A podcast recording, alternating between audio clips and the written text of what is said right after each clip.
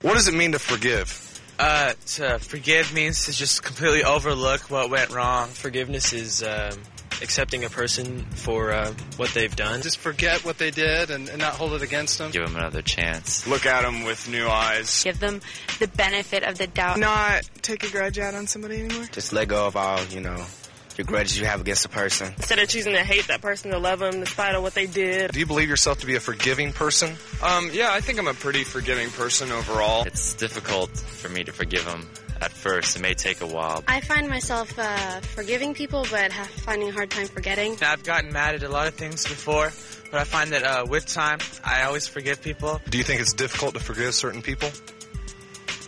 I think it can be. Can you think of anybody that you're not willing to forgive? Um, yes, um, some friends who, who I trusted personally and um, took that trust and used it the wrong way. My father and I've had several problems in the past, and because he continues to not acknowledge that he's done me wrong, that's one reason. I, that's pretty much the only reason I can't forgive him. Do you believe that God is a forgiving God? Um, that's debatable. Different religions have different ideas. I wouldn't say wholeheartedly, but uh, to a certain extent, I think so. Do you believe that God is a forgiving God? Oh yeah, I wouldn't believe in a God that wasn't otherwise. He'll always give someone another chance. There's no way we could ever be perfect for him, so yeah, he'd have to be forgiving in order to accept us as his children. What do you think it takes to be forgiven by God? Well, that's everyone would say something different. I think that's between you and God. It depends what religion you are. Some people would say just to pray. Maybe go to your church or your mosque or your um, synagogue or whatever. What does it take to be forgiven by God? Um, a heartfelt apology. Maybe say like a verse from uh, your holy book, like that, along those lines. How do you think you can be forgiven by God? You realize that things can be better despite something that you may have done wrong, and you just find the strength to move on. Really, truly wanting to be forgiven and asking for forgiveness. If you do something wrong, just make it up to the person. Do you think it's necessary to be forgiven by God? In order to uh, um, uh, go on, I guess, and forgive yourself, you, you would have to know that God had forgiven you, and you know to kind of take that weight off your shoulders. Do you think it's necessary to be forgiven by God? Yeah, yeah. It depends. Like if it was like a major, like not a major, but like if it's a sin, then sure you might have to go to that level. But if it was something minor, um, then you can do it between your friends and stuff like that. What does it take to be forgiven by God? Um, takes the blood of Jesus. That's all. I mean, there's nothing we can do but invite him in our lives. That's basically it, and just just submit to him. She she gets it. The last gal got it, didn't she? That's great. Well, good morning, Life Point. It's good to be back with you again today. Uh, what a beautiful day to drive over from uh, God's country in East Tennessee. Got lost in the mountains three times and loved every single minute of it. When I pulled up to the theater this morning, I thought, man, Donnie's really, really getting, kind of going overboard, you know, welcoming me and everything because I looked up on the screen or on the marquee, it said failure to launch. I thought he was maybe advertising my sermon, so I thought, oh, man, what a guy. iTunes. I forgive. One of God's most intriguing designs in the crown jewel of his creation, which, by the way, in case you're wondering, you and I, I know it's kind of hard to believe, you and I are the crown jewel of God's creation. And one of the most intriguing designs is that he has given us the power to remember the past. And he leaves us with no power to undo it. Some people have called that one of God's better jokes on us. We all at one time or another have been willing to trade virtually anything we own for a magic rag that we could use to wipe clean the past. Wipe away the life record that follows us. But whatever the mind can make of the future, it cannot silent a single syllable of the past. In other words, there's no delete key for reality. It would give us a lot of comfort if only we could forget a past that we cannot change. But the wonderful ability to remember becomes the insidious inability to forget when our memory is clogged with pain. Pain inflicted upon us by people who have wronged us, and pain that we inflict upon ourselves. If we could only forget selectively the cruel moments in our life, then we could move on with life and we'd be free of pain and we'd be free of any emotional paralysis. Uh, the only remedy, my friends, for this condition, the only remedy is forgiveness. Now, this remedy has existed for as long as one human has inflicted pain on another. And yet, people still punish themselves with the pain of the past, don't we? Or maybe we punish others by trying to get revenge. And why do we do this? All because we want to make use of one means to recover from hurts and to re- be restored from brokenness and to have our joy restored, renewed. So, why do people like us surrender our tomorrows to the unfair pain of our yesterdays? Well, the answer may be buried in our pride, or it may be buried in our fear of feeling or appearing weak, or in our raw competitive passion to get even but it's also buried in a tangled web of misunderstanding about forgiveness itself. God has placed us in community. And to keep the community healthy and fruitful, there are some commitments that we must faithfully honor. Commitments to be encouraging to one another and to be devoted to one another and to be forgiving toward one another. So this weekend, I forgive. To properly understand the forgiveness of God, we must be forgiving. A truly biblical community of faith is comprised of people who are best known for being forgiving. Before your head hits the pillow tonight, write down this particular passage and read over it, reflect on it for a moment. Ephesians chapter 4, verses 22 to 32. Ephesians chapter 4, verses 22 to 32. Why should I be forgiving? Well, first of all, because God has forgiven me.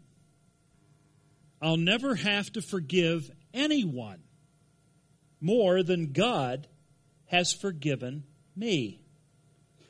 If you're having a hard time forgiving, then there's a very good chance that you don't feel forgiven.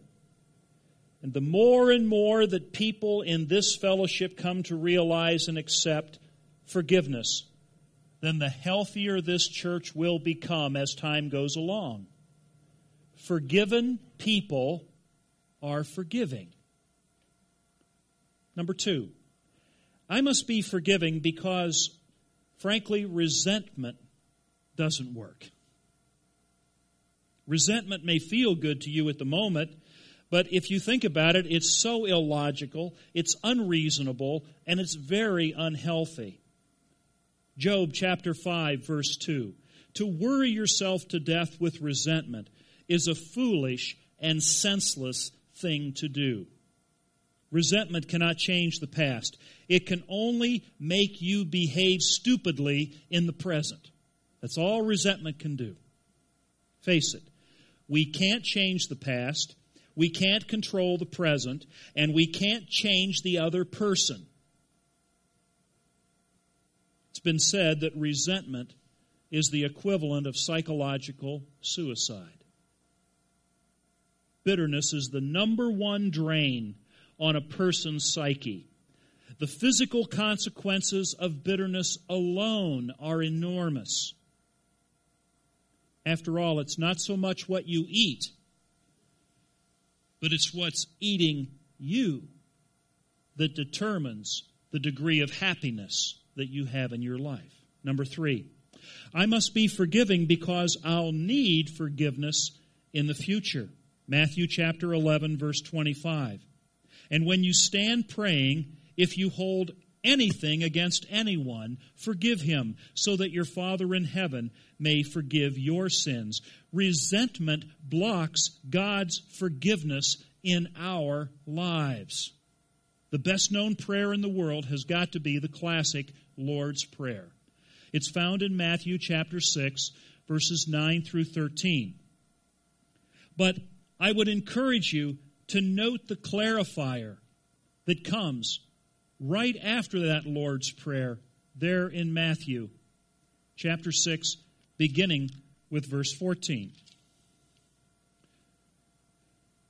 After the Lord's Prayer is taught to us, it says, For if you forgive people when they sin against you, your heavenly Father will also forgive you. But if you do not forgive people their sins, your Father will not forgive your sins. Ladies and gentlemen, the most dangerous prayer we could ever pray in the world is the Lord's Prayer. Father, forgive my sins as I have forgiven the sins of others. Uh oh, I'm in deep weeds. I wonder if God really has been paying attention lately. It's the most dangerous prayer in the world. If I refuse to forgive you, I will be burning a bridge that someday I'm going to need to cross. Forgiveness, you see, is a two way street. It involves you and God, not just you and the other person. John Wesley once replied to a member of his church who came up to him and said, Pastor uh, Wesley, I cannot forgive. And John Wesley replied, Well, then, I sure hope that you never sin again. So, how do we get over a hurt in our life? How do we become forgiving? Well, the first key to that is to surrender the right to get even. Don't retaliate. We've been wronged, we've been swindled, slandered, abused, lied to, cheated, demeaned. We want to get him back so that at least the, he will feel some of the pain that he's caused to me. We don't want to get some flipped little cheap apology sent in our direction like a inexpensive tip in a restaurant. We want the satisfaction. Uh, no, we deserve the satisfaction of watching him turn and burn on the rotisserie of his own remorse, don't we? And so here's the question We hold the right of vengeance in our hands. We hold that. What we must do is to take a look at that right that we hold in our hands and let it spill to the ground like water, never to be recovered again. When we strive to be Christian, we give up vengeance, but not justice. There is a distinction. There is a fine line between vengeance and justice. Vengeance is our own pleasure of seeing someone who hurt us getting it back and then some. Justice, on the other hand, is secured when someone pays the fair penalty for wronging another. Vengeance is personal satisfaction. It's not biblical, it's counterproductive, and frankly, it's wrong. Justice is moral accounting. It's biblical, it's purposeful, and it's right. Forgiveness surrenders the right of vengeance but never the claims of justice. Did you catch that? Forgiveness surrenders the right of vengeance, but never surrenders the claims of justice.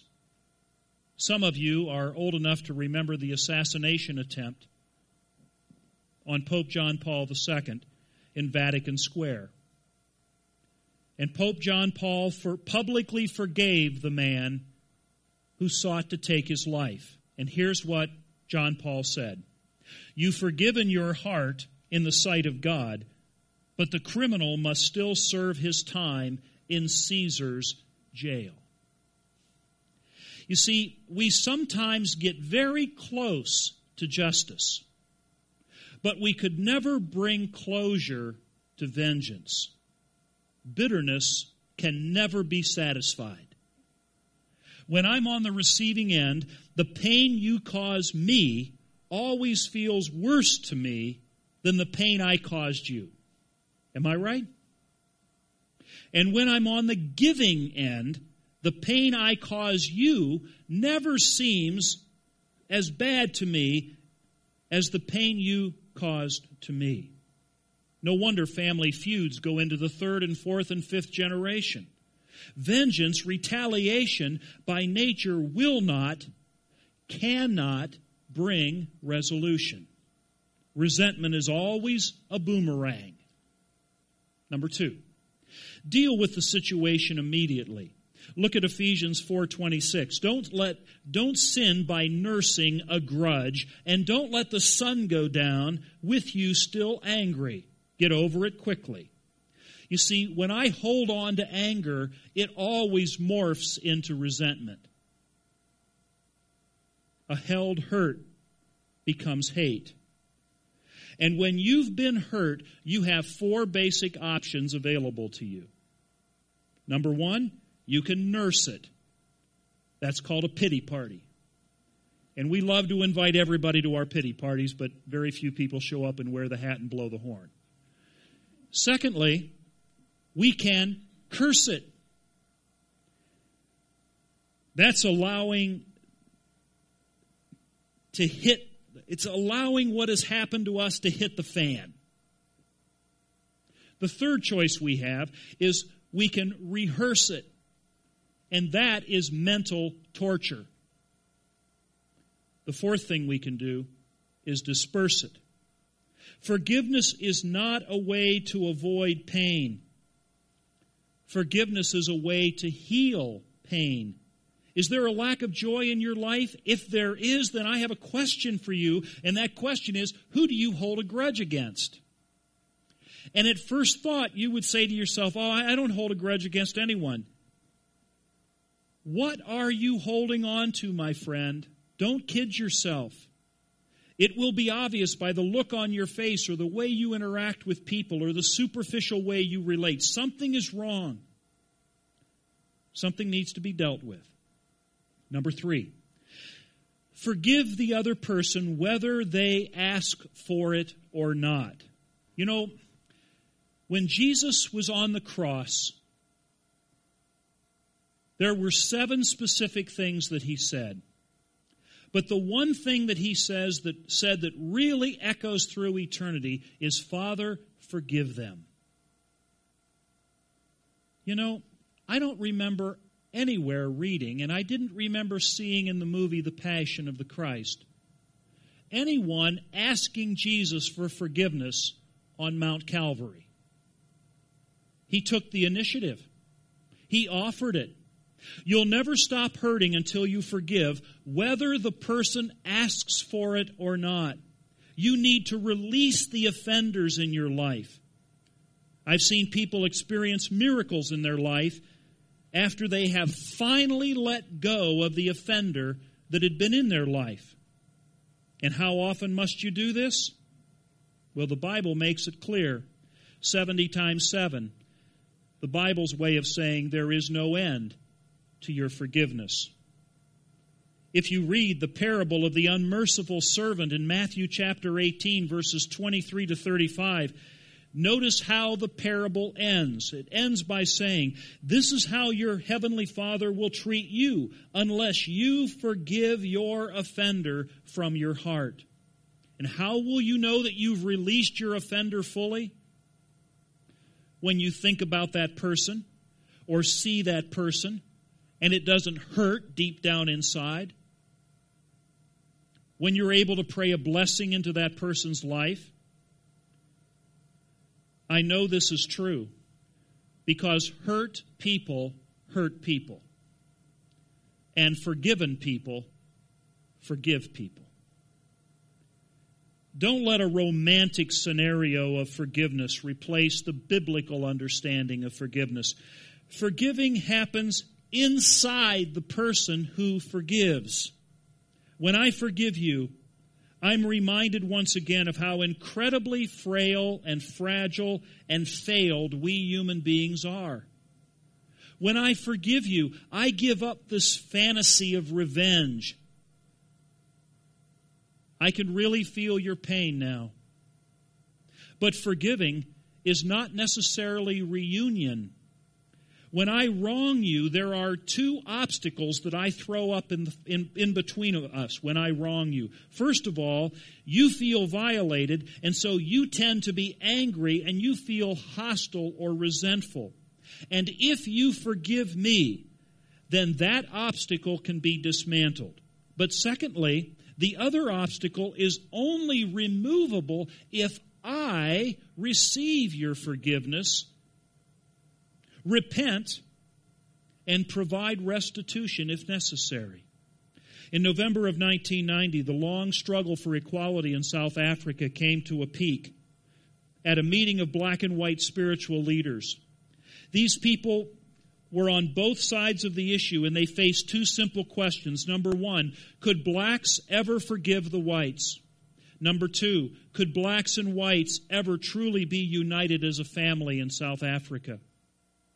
I remember reading a tremendous speech by uh, Archbishop Desmond Tutu, a black church leader from South Africa, entitled We Forgive You. And here's part of what he said Forgive? Yes. The victims of injustice and oppression must be ever ready to forgive. But could there be a coming together? Ah, that is another question. You see, it takes one person to forgive. It takes two persons to be reconciled and reunited. I can forgive you even if I don't trust you. But how I, however, I can be reunited with you only when I come to trust you again. Trust that you will not wrong me again, and that takes time. Reunion is sometimes impossible. Reunion is sometimes harmful. Forgiveness is a journey, and the deeper the wound, the longer the journey will be. Remember, forgivers are not doormats. To forgive a person is not a signal that we are willing to put up with what he does or what he refuses to repent of. When I forgive, I set a prisoner free. And when I forgive, I discover that the prisoner that I set free is me. Finally, do good to those who hurt you. Luke 6 27 and 28.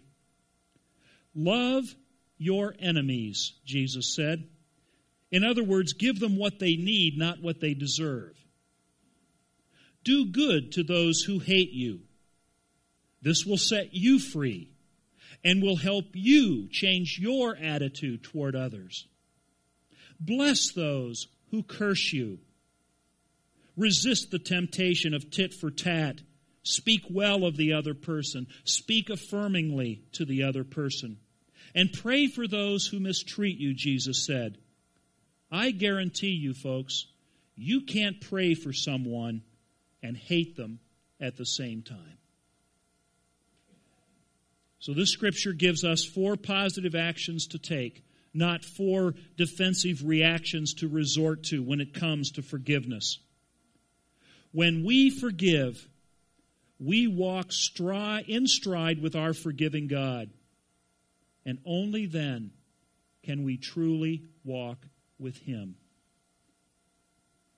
To be the church, to be the community that God intended, is to be a healthy, not perfect church. And to be healthy, each of us must refocus our life by putting our heart right with others, reaching out to God, and facing the world with humility and love and forgiveness. What do you say? Deal or no deal? Would you pray with me? And I'd like to pray the most dangerous prayer in the world. And if you're familiar with that prayer, I would welcome you to verbalize it out loud if you would like. Our Father, who art in heaven, hallowed be thy name. Thy kingdom come, thy will be done on earth as it is in heaven. Give us this day our daily bread. Forgive us our sins as we forgive those who sin against us. And lead us not into temptation, but deliver us from evil. For thine is the kingdom and the power and the glory forever.